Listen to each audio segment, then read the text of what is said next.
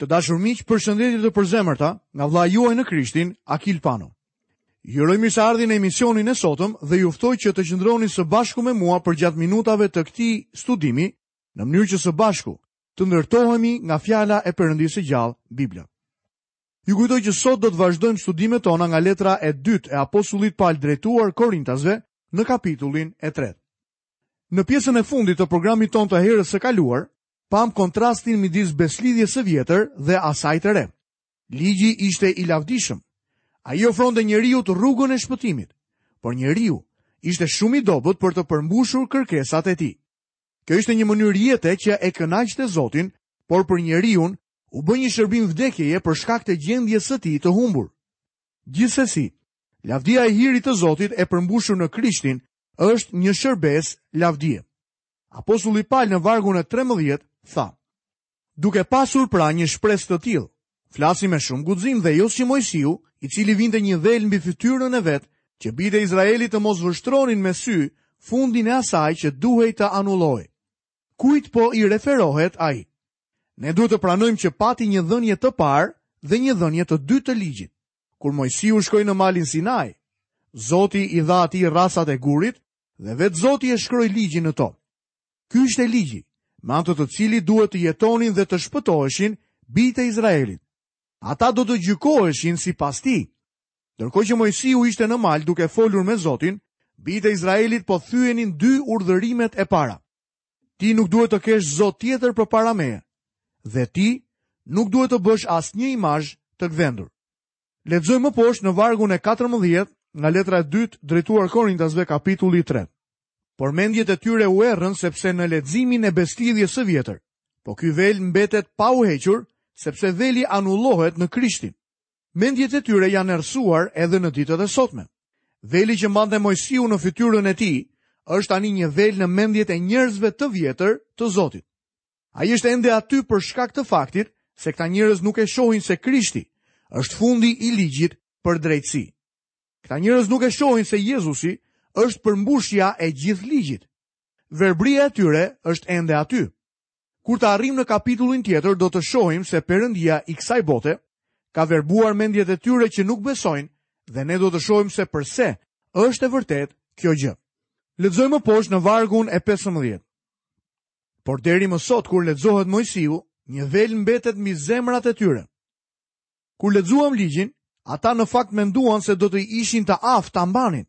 Por kur lexojmë Testamentin e Vjetër, nuk e shohim besimin që presim në zemrat dhe mendjet e njerëzve të Zotit. Madje edhe Davidi ngriti disa pyetje. Jobi ishte në hutim të plotë. Ezekia ktheu kokën e tij nga muri dhe qau kur u përball me vdekjen.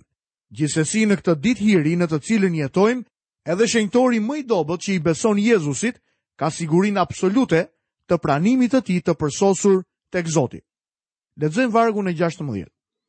Por kur Izraeli të kthehet tek Zoti, veli do të hiqet. Kur zemra të kthehen tek Zoti Jezu Krisht, veli do të hiqet. Shqetësimi i njeriut është një shqetësim i zemrës. Ai është i verbuar për shkak të mëkatit në jetën e tij. Në momentin kur do të jetë gati për t'u larguar nga mëkati i tij dhe për të pranuar Zotin Jezus si shpëtimtarin e tij, veli do të hiqet. Lexojmë poshtë vargun e 17. Sepse Zoti është fryma, dhe atje ku është fryma e Zotit, atje është liria. Vetëm fryma e shenjtë e Perëndisë mund ta heqë velin dhe të na ndihmojë të shohim që Krishti është shpëtimtari. Vetëm ai mund ta bëjë këtë. Ai është i vetmi. Besoj se e vini re se Pali këtu po thotë të njëjtën gjë që tha edhe Simon Pjetri. Për të bëjnë dëshmi të gjithë profetët që kushdo që beson në të, merr faljen e mëkateve me anë të emrit të tij. Miku im, Nëse nuk e sheh Zotin Jezu Krisht në Testamentin e Vjetër, fryma e Zotit i merr gjërat e Krishtit dhe na i tregon. Fryma e Zotit na sjell në vendin e lirisë. Ai nuk na vendos nën ligj. Ai na çliron nga ligji dhe na sjell te Krishti. Dhe kur e bën këtë, ne të gjithë sodisim fytyrë zbuluar Lavdinë e Zotit. Do të lexojmë më poshtë në vargun e 18. Dhe ne të gjithë duke soditur fytyrë zbuluar lavdinë e Zotit si në pasqyrë, transformohemi në të njëjtën shëmbëllim, nga lavdia në lavdi, posi prej frymës së Zotit. Ky është një pasazh i mrekullueshëm i shkrimit. Pali ka folur për velin e zemrës. Kur kthehemi te Krishti, ai vel hiqet. Tani si besimtarë, ne shohim tek Zoti Jezu Krisht, por edhe si besimtarë, sytë tanë janë të mbuluara me vel nëse ka mëkat në jetën tonë. Por kur mëkati rrëfehet, ne jemi në miqësi me të dhe shohim tek ai. Pastaj fytyrë zbuluar sodisim lavdinë e Zotit si në pasqyrë. Ne shohim derisa të transformohemi. Pastaj ajo që ndodh është që ne pasqyrojmë lavdinë e Zotit. Më lejoni që të citoj këtë varg nga një përkthim tjetër i Biblës. Të gjithë ne fytyrëzbuluar që vazhdojmë të shohim si në pasqyrë lavdinë e Zotit, shpërfytyrohemi vazhdimisht në imazhin e tij, në një lavdi gjithnjë e në rritje. Ky është përkthim i mrekullueshëm përveç fjalës shpërfytyrim. Vetëm Zoti Jezus u shpërfytyrua. Nuk kam parë ende asnjë shenjtor që të jetë shpërfytyruar. Fjala e Zotit është një pasqyrë ku ne duhet të shikojmë vetveten. Ne e sodisim atë. Kjo është arsyeja pse duhet të qëndrojmë në fjalën e Zotit dhe të sodisim Zotin Jezu Krisht. Ndërsa e sodisni atë, do të transformoheni. Me fjalë të tjera, fjala e Zotit bën më shumë sesa rigjenerimin tuaj. Ne rigjenerohemi me anë të frymës së Zotit, duke përdorur fjalën e tij.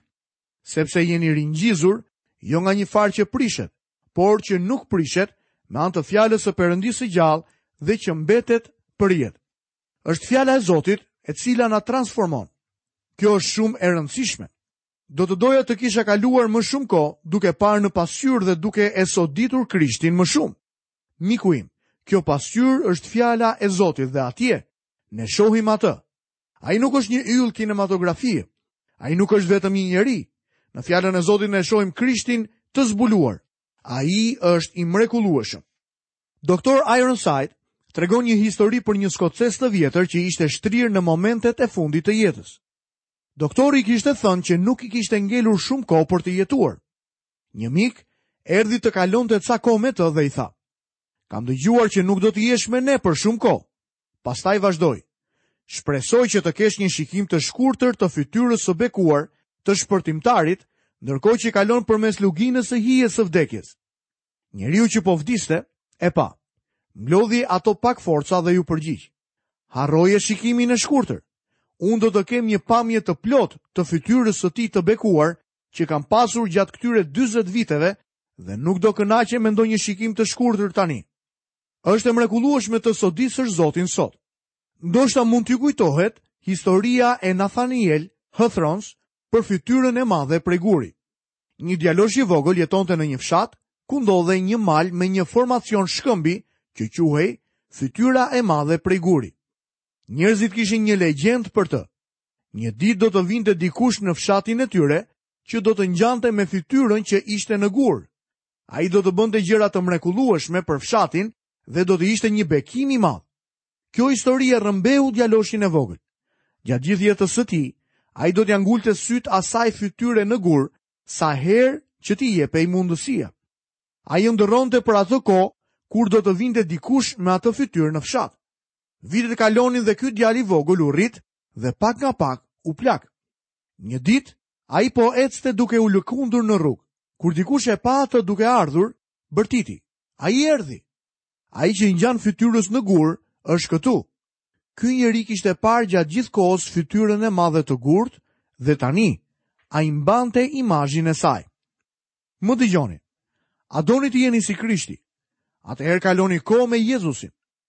Më kujtohet koha kur Doktor Lewis Sperry Chafer në seminarin teologjik në Dallas i ndalonte studentët të këndonin këngën Merr kohë për të qenë i shenjtë, fol shpesh me Zotin tënd. Ai u thoshte atyre, Ndryshojeni vargun e parë, le të këndojmë, merrni kohë për ta soditur atë. A doni të jeni i shenjtë? Atëherë, soditeni Jezusin. Kam nevojë për këtë. Shpresoj që edhe ju të keni nevojë të shihni Jezu Krishtin në faqet e fjalës së Zotit, në mënyrë që të mund të bëheni më shumë si ai. Këtu kemi përfunduar studimin e kapitullit të tretë dhe tani do fillojmë menjëherë studimin në kapitullin e katërt nga letra e dytë e Palit drejtuar Korintasve. Ngushëllimi i Zotit në shërbesën e vuajtjes për Krishtin. Kjo do të jetë dhe tema e këtij kapitulli. Këtu gjejmë një aspekt tjetër të ngushëllimit të Zotit. Në kapitullin e parë, pamë ngushëllimin e Zotit për planet e jetës, Në kapitullin e dytë, pamë ngushëllimin e Zotit në kthimin e një besimtari që kishte mëkatuar. Kapitulli i tretë, na tregon ngushëllimin e Zotit në shërbesën e lavdishme të Krishtit. A nuk ishte i mrekullueshëm kapitulli i tretë? Sërish do të qëndrojmë në majë të malit për të parë ngushëllimin e Zotit në shërbesën e vuajtjes për Krishtin. Ndoshta mund të na duhet të ngjitemi dhe pak më lart. Nuk jam i sigurt, por ndoshta mund të arrijmë në një atmosferë ku kam vështirësi në frymëmarrje. Pali thotë, eja më lart, dhe ne do ta ndjekim. Lexojmë pa humbur kohë në kapitullin e 4 nga vargu i parë. Prandaj duke pasur këtë shërbim për mëshirën që na është bërë, ne nuk na lëshon zemra. Kjo është një shërbesë e lavdishme. Perëndia na ka dhënë një mesazh që nuk mund ta konceptonte askush. Do të ishte e pamundur për një njeri të skiconte një plan të tillë. Ashtu si ungjilli na e paraqet, Unë nuk njoh ndonjë arsye se përse lejoi Perëndia që unë të isha shërbëtor i ungjillit të lavdishëm, përveçse mëshirës së tij. Ne kemi parë më parë se Zoti është i pasur në mëshirë. Perëndisë nuk i shteroi mëshira para se të arrinte tek unë, sepse ai e dinte që mua do të më duhej shumë mëshirë. Ai ka qenë i pasur në mëshirë ndaj meje. Në fakt, me anë të mëshirës së tij, ai ka lejuar që unë të kem një program radiofonik për mësimin e Biblës. Meqenëse është për shkak të mëshirës së tij, ne nuk na lëshon zemra, ne gëzohemi në të. Çfarë ka të mrekullueshme në shërbesë? Do t'jua them se cila është gjëja e mrekullueshme. Kur isha në shkollë, studioja fetë e ndryshme. Në fakt, ato më magjepsën aq shumë, saqë në vitet e para të shërbesës sime, pothuajse vendosa për t'u specializuar në fushën e feve krahasuese. Edhe pse nuk e bëra këtë, njoh mirë disa nga fetë e botës. Ajo shprehet shumë thjesht me një fjalë. Të gjitha fetë e botës thonë: Bëj këtë, bëj atë. Ndërsa Ungjilli i Jezu Krishtit thotë: Është bërë, ka përfunduar. Ungjilli më thotë se Perëndia ka bërë diçka për mua. Unë duhet vetëm ta besoj. Unë duhet t'i besoj atij. E vetmja mënyrë se si mund të vish tek Zoti është nëpërmjet besimit. Unë i afrohem Zotit në këtë mënyrë dhe pa besim është e pamundur t'i pëlqesh atij. Në kontrast me këtë, fetë e botës thonë, vetëm bëj, bëj gjëra që të kënaqësh Zotin, bëj gjëra që të meritosh një vend pranë tij. Është mjaft argëtuese të shohësh se çfarë thonë kultet e vendeve të ndryshme. Ato thonë shumë gjëra që duhet të bëjë një person për të qenë në rregull me Perëndinë. Një kult thotë se duhen bërë katër gjëra. Një tjetër thotë se duhen bërë shtatë gjëra dhe një i tretë thotë se duhen bërë dhjetë gjëra, dhjetë urdhërime. Disa nga këto kulte thonë që ti duhet të kesh besim. Gjithsesi, me anë të besimit, këta njerëz nuk i referohen besimit në Jezu Krishtin, por një pranimi të një fakti historik se Jezusi jetoi dhe vdiq 2000 vjet më parë. Ju nuk do të shpëtoheni vetëm nëse besoni se Jezusi vdiq. Miku im, Jezu Krishti vdiq për mëkatet tona dhe u ringjall sërish sipas shkrimit. Ky është dallimi kryesor. Ne duhet të vëmë besimin tonë në veprën e tij të përfunduar ka përfunduar. Një herë një kohë Pali ishte nën ligj. Ai e dinte se çfarë do të thoshte të ishe nën një sistem që thoshte bëj, bëj dhe bëj. Ai thotë se ishte hebre nga hebrenjtë dhe sipas ligjit farise, për sa i përket drejtësisë që është në ligj i paqortueshëm. Ai ishte me të vërtetë nën ligj dhe shpresonte se do të ishte në gjendje të fitonte shpëtimin e tij. Pastaj, një ditë në rrugën për në Damask, ai takoi Zotin Jezu Krisht. Ai e njohi atë si Zot dhe si shpëtimtar. Më pas ai shkroi, dhe që të gjendem në të, duke pasur jo drejtësinë time që është nga ligji, por atë që është nga besimi në Krishtin, drejtësia që është nga Perëndia me anë të besimit. Pasi kishte qëndruar në prezencën e Jezu Krishtit, Pali pa se nuk do t'ia kishte dalë kurrë me forcat e veta. Ai duhet të kishte drejtësinë e Krishtit. Pali tha se kjo ishte një ditë e re për të. Kur ne e kuptojmë këtë fakt, atëherë është një ditë e re edhe për ne. Sot ne kemi nevojë për mëshirë. Perëndia ka qenë i mëshirshëm, Zoti na do. Perëndia në mëshirën e tij siguroi një shpëtimtar për ne dhe tani ai na shpëton me anë të hirit të tij, o sa i mrekullueshëm që është Perëndia. Lexoj më poshtë në vargun e dytë. Ne kemi hequr dorë plotësisht nga gjërat e turpshme që bëhen në fshehtësi, duke mos ecur me dinakëri, duke mos falsifikuar aspak fjalën e Perëndisë, por duke shfaqur të vërtetën ne ia rekomandojmë veten tonë ndërgjegjes së çdo njeriu përpara Perëndisë. Ne jemi shpëtuar me anë të hirit të Zotit nëpërmjet besimit në Krishtin Jezus. Gjithsesi, pasi shpëtohemi, ai ungjill duhet të jetojë në ne. Ne kemi hequr dorë nga gjërat e turpshme që bëhen në fshehtësi. Të vish te Krishti dhe t'i besosh atij është më shumë se një miratim intelektual ndaj faktit që Krishti vdiq në kryq. Të vish te Krishti do të thotë të vendosësh besimin tënd tek ai dhe të përjetosh rigjenerimin e tij. Pas shpëtimit, ne duhet të jemi një shembull i ungjillit. Me fjalë të tjera, njeriu që predikon ungjillin duhet të jetë i shenjtë. Pali tha se ne kemi hequr dorë nga gjërat e turpshme që bëhen në fshehtësi. Përkthimi i këtij vargu nga versioni i Biblës së amplifikuar është shumë i mirë dhe nxjerr të gjitha aspektet e këtyre fjalëve që Pali përdor në këtë varg. Krahasojeni përkthimin tuaj të Biblës me këtë version.